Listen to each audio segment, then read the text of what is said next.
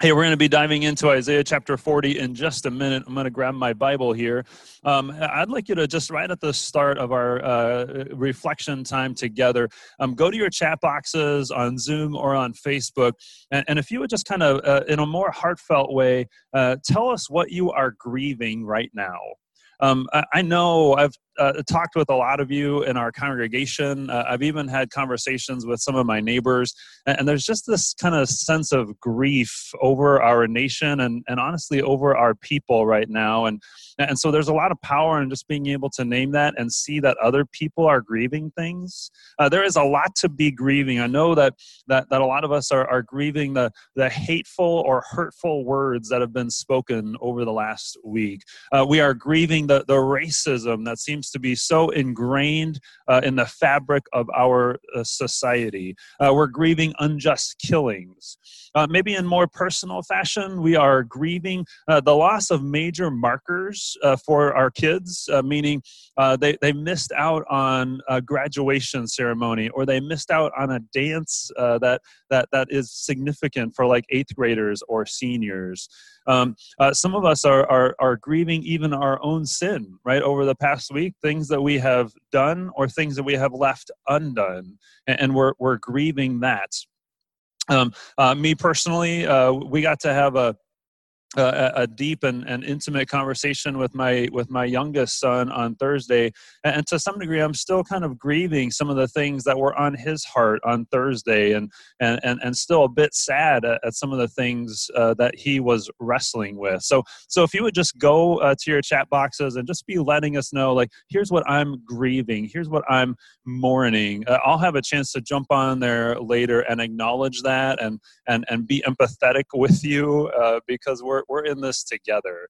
Um, the reason that I ask you to do that is not so much uh, to, to rub your faith in it, but because really the people of God in Isaiah chapter 40, they know what it is like to be filled with grief, to have grief, to be experiencing grief. Uh, these people in Isaiah 40 are in exile um, exile means that that their city of Jerusalem was was destroyed and captured, and they were taken to faraway Babylon, and, and so um, they have experienced a great deal of loss.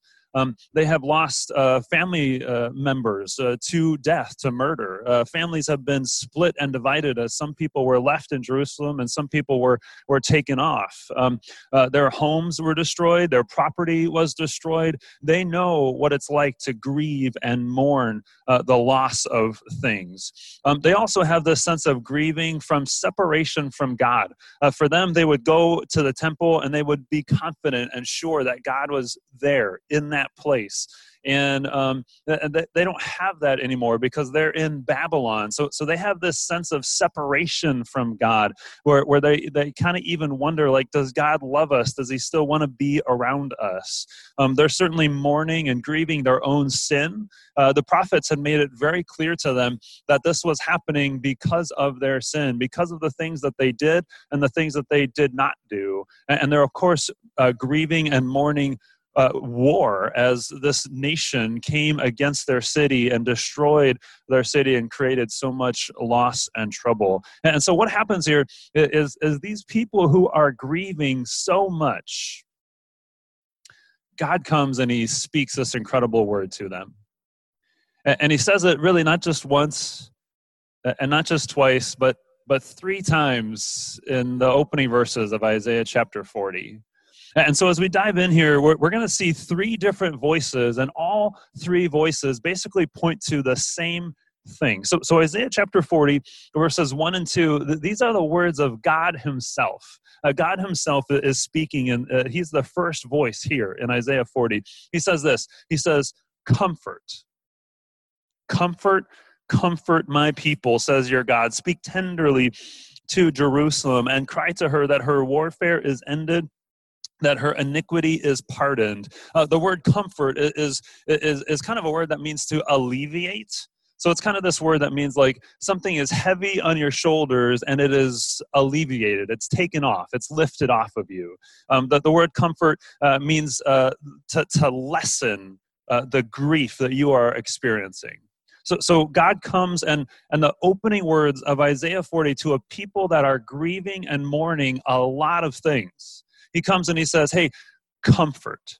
Right? He's alleviating the grief that they are feeling. He, he's lessening, he's making that grief smaller by his very presence and by his very word. And, and notice that he doesn't say it just once, he says it twice you know, we've talked before. Uh, you've probably heard me say before how you know in in scripture they as they were writing they couldn't like put things in bold and italics and underline, and so if they wanted to to to if they wanted you to remember something, they would just repeat it.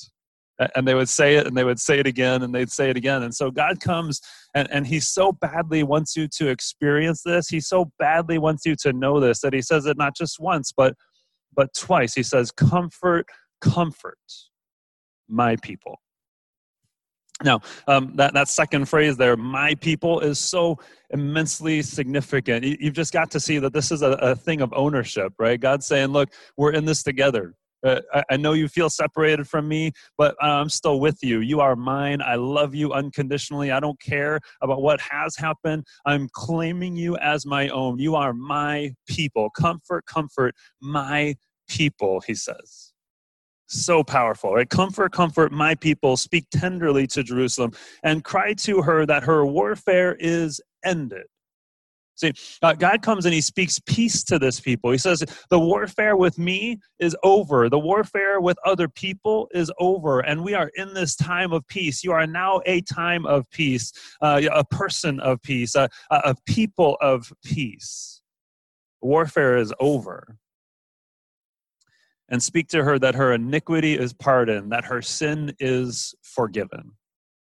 Uh, so, so you just have to see this, right? The first voice in Isaiah chapter 40 is a word that comes and speaks comfort, and, and he speaks relationship to the people, and he, and he speaks peace to the people, and he speaks forgiveness to the people. The, the second voice in Isaiah 40 is in verses 3 to 5, and, and this is a voice in the wilderness. And really, this voice in the wilderness just speaks to the first voice that we've already talked about. It says this In the wilderness, prepare the way of the Lord, make straight in the desert a highway for our God. Every valley shall be lifted up, every mountain and hill be made low. The uneven ground shall become level, and the rough places a plain.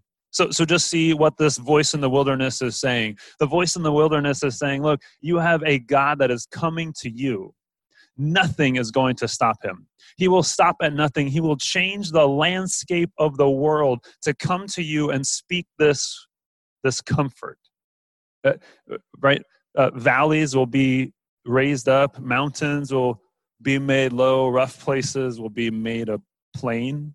He's going to change the landscape. Nothing will stop him from coming and speaking that word of comfort to you and to your heart. This is incredibly good news because we can put up all kinds of obstacles. We can imagine all kinds of things that would prevent God from coming to us. And, and the message is crystal clear here. Nothing is going to stop God from coming to you and speaking comfort to your heart and to your mind. Uh, the third voice is in uh, is in verses six through eight, and this is a voice that's commanded to speak. And, and we've got to see here right off the top what what this voice is doing is he's going to draw this contrast. He's going to say everybody knows this, and guess what? God's word and God are not like that. so here's what it says: A voice says, "Cry," and I said, "What shall I cry?" You shall cry, All flesh is grass, and all its beauty is like the flower of the field. The grass withers and the flower fades when the breath of the Lord blows on it. Surely the people are grass. The grass withers and the flower fades, but the word of our God will stand what? Forever. See, the, the point is, um, you know, grass grows and it's beautiful in its own right. Flowers bloom and they are beautiful in their own right but but flowers and grass they only last for a minute uh, in fact just the other day uh, we set up some slip and slides in our front yard and this morning noah and i were saying oh i think we killed the grass uh, grass and flowers they just don't last forever and so the, the the the voice here is trying to say look god's word isn't like that God's word never withers, it never fades, it never dies. That means that whatever God says is going to happen. It is reliable, it is dependable, you can count on it. So just see this. If God says comfort, what does that mean? Comfort is going to come. Uh, uh, your grief will be alleviated. It will be lifted off of you. Your grief will be lessened. Now, not always in the timing that we want. Uh, if if I'm looking back at my own week, uh, I would have uh, wished for God to alleviate my grief on Tuesday. And honestly, I didn't really start to feel that alleviation, that lessening of grief until like Friday, Friday night, right? So so it's not always in my timing, and I don't understand that, but but it does happen because God's word is powerful and effective. If God says, "Hey, you are my people. I love you unconditionally," then guess what? You are one of his chosen children and and and nothing can separate you from him. If god comes and says hey your warfare is ended then guess what? Your warfare is over. And you are a person of peace. You can be a you can be at peace as you walk through life. Um, if, if god comes and says look you are forgiven guess what? You are forgiven. There's no need to have shame or guilt anymore. You can rejoice in a God who says, Look, your, your, your, your, your sin has been forgiven, your iniquity has been washed away, it has been erased. You are a forgiven, loved child of God. Uh, these, these words in Isaiah 40 are so powerful. It is the good news, the gospel of a God who comes to you and brings you comfort. Now, uh, we're going to make a, a, little bit of a hard shift uh, to, to both uh, kind of wrap up today, but, but also really to kind of bring this whole In the Meantime series to a conclusion. We're going to go to Second Corinthians chapter 1, and we're going to be looking uh, just, just at two verses there, verses 3 and 4. Uh, but, but before we do that, I just want to ask you another question, and, and you can go to your chat box on Zoom or Facebook and, and just kind of let us know what you think about this. Why does God want to bring you comfort? Have you ever thought about that? Uh, why does God actually want to comfort you? Uh, maybe some of you have never thought about that before, and so maybe you just want to type in "never thought about it." um, and maybe others of you have some kind of guess for why God wants to bring you comfort. Uh, I would love to just sort of see your answers and connect with you. Uh, honestly, before I started studying this and looking at this, I would have said, "Well, God wants to comfort me so I can be what comfortable." And and and this passage here from second corinthians chapter 1 it, it, points me to something bigger than myself.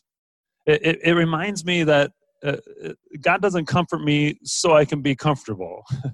He comforts me for a very specific and beautiful purpose. So so here it comes Second Corinthians 1, we're going to get there in just a second. Uh, verse 3, uh, Paul says this Blessed be the God and Father of our Lord Jesus Christ, the Father of mercies and the God of all what? Comfort. Isn't that beautiful? The God of all comfort, not the God of some comfort, not the God of most comfort, not the God of a little bit of comfort, the God of all comfort. Um, so, so that means that all those things that you mentioned at the beginning, right? Uh, those things are just a shadow, just a glimpse of, of, of the fullness of comfort that God wants to bring into your life, that God does bring into your life when He speaks these things, when He alleviates your, your grief, the God of all comfort. Uh, the other thing that we need to see here in Second Corinthians is that, that that the New Testament definition of comfort is kind of kind of beautiful because it means consolation, right? That alleviation of your grief, uh, that lessening of your grief. Uh, but but it also has the sense of like calling or summoning somebody to your side. So, so just see this. When, when comfort happens in the New Testament, it's kind of like God is saying, hey, get over here. I want you right here so I can wrap my arm around you and you can experience my presence. It's like God is pulling up alongside of us and saying, hey, this is who I am. This is what I'm doing. And I want you to know that your grief is lessened, your afflictions are less lessened, and I'm going to lift those things off of you. It's really a beautiful definition a God who pulls up alongside of us, a God who calls us to his side so that our grief can be erased. Here it comes. Blessed be the God and Father of our Lord Jesus Christ, the Father of mercies and the God of all comfort, who comforts us in all our affliction, so that, here it comes, right? Paul's going to answer the question so that we may be able to comfort those who are in any affliction with the comfort with which we ourselves are comforted by God. So, did you catch what just happened? Paul, Paul just said that, that the reason that we are comforted is so that we can comfort others. So, so this does two things for me, right? It tells me that that um, that that I should be expecting God's comfort to come, uh, not through a physical manifestation of God, but through a physical manifestation of a friend, or a spouse, uh, or even a kid um, a, a, friend who reaches out and says, Hey, can I pray for you? A, a spouse that goes on a walk with me. Uh, a kid who comes and wraps his arms around me or scratches my back a little bit too hardly. Uh, I should expect the comfort of God not to come in some kind of like uh, open up the heavens kind of way, but through a physical manifestation of other people that just kind of come alongside of me and say, I want to help alleviate your grief. I want to lessen your grief and your sorrow and your sadness. The other thing that it does, of course, is it is it pushes me outside of myself. It reminds me that God doesn't comfort me so I can kick my feet up and relax on the couch. Uh, he comforts me so that I can turn around and comfort other people. Uh, we know this, and I have seen this so many times. It's so beautiful as a pastor, right? The, the, the best person to comfort somebody uh, that has had a miscarriage is another person that's had a miscarriage. Um, the best person to comfort somebody who has had heart trouble is, is, is somebody else who has had heart trouble. Uh, the, the best person to comfort somebody that has aging parents and dementia is starting to set in is somebody else who has aging parents that, that has dementia that is setting in. I've seen this over and over again among you in the congregation, and it's so beautiful. We know that it's true, but, but it's so important to just kind of say it and put it on the table again so that we can be reminded that, that, that comfort isn't so I can be comfortable comfort is so that I can have my eyes open and my heart aware. And I can be looking around and saying, man, who needs to receive comfort today? Um, our story doesn't end with God comforting us. Our story ends with us turning around and then comforting other people. It's this, this beautiful sequence of a God who comes and speaks comfort, comfort. And then we get to pull up alongside of other people and say, comfort, comfort. It's as simple as a prayer, it's as simple as a walk, it's as simple as telling a joke and making somebody laugh. God wants to comfort you so that you can comfort others. Let's pray. Uh, dear Jesus, we thank you so much uh, for the comfort that you bring to us. Uh, uh we are comforted first and foremost through your resurrection. Uh, you, you rose from the dead so that we might know that affliction and grief and sorrow is not the end of the story, that, that you long to lessen our grief, that you long um, to, to bring us new life and, and, and a fresh excitement and joy uh, to life. And so today we, we turn to you and we turn to the empty tomb and we rejoice in the comfort that you offer each one of us. And Father, we ask, will you please give us open eyes and an open heart uh, to see people around us, just one individual uh, that we can pull up alongside, uh, that we can put our arm around, that we can offer comfort to in the midst of their grief in the midst of their struggle. In the name of Jesus, all God's people said, Amen. We're going to continue by uh, stating our, uh, uh, by, by using the Apostles' Creed. It's our statement of faith. And uh, it, uh, if, if it's your statement of faith, we would invite you to say that with us. And um, if you just want to take time right where you are to consider our statement of faith, we invite you to just kind of take that time uh, and even uh, send in some questions uh, about that statement of faith that we would love to dialogue with you about uh, this great God that we worship uh, and that we serve on a, on a day in and day out basis. Uh, we say together God the Father Almighty, maker of heaven and earth, and in Jesus Christ, his only Son, our Lord, who was conceived by the Holy Spirit born of the Virgin Mary, suffered under Pontius Pilate, was crucified, died, and was buried. He descended into hell. The third day he rose again from the dead. He ascended into heaven and sits at the right hand of God the Father Almighty. From thence he will come to judge the living and the dead. I believe in the Holy Spirit, the holy Christian church, the communion of saints, the forgiveness of sins, the resurrection of the body, and the life everlasting. Amen. And what is a disciple? Someone who is following Jesus, is being changed by Jesus, and is on mission with Jesus.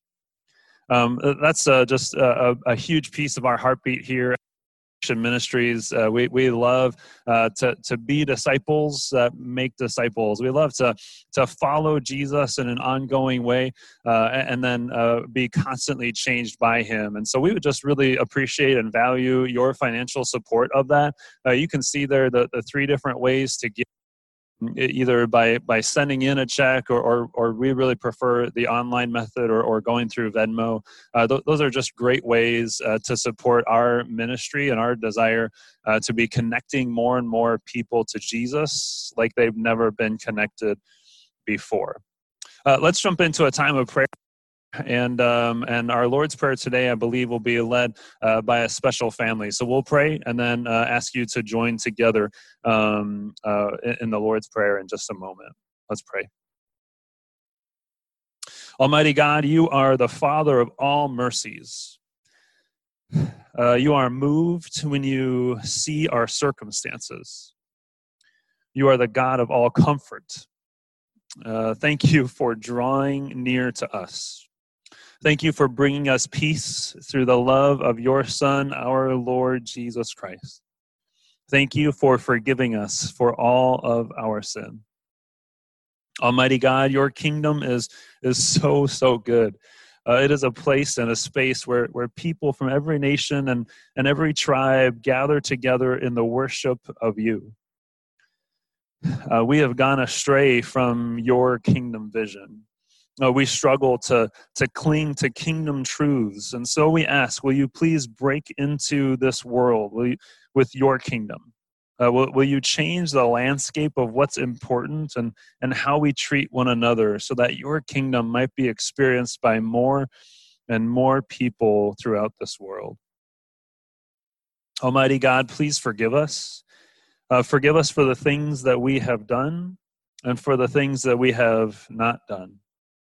Almighty God, uh, please continue to uh, be with us um, as a world, um, in the world, as restrictions are lifted. Uh, uh do not, in your mercy, uh, allow COVID to return and harm more people. Uh, please continue to be with those on the front lines of this virus.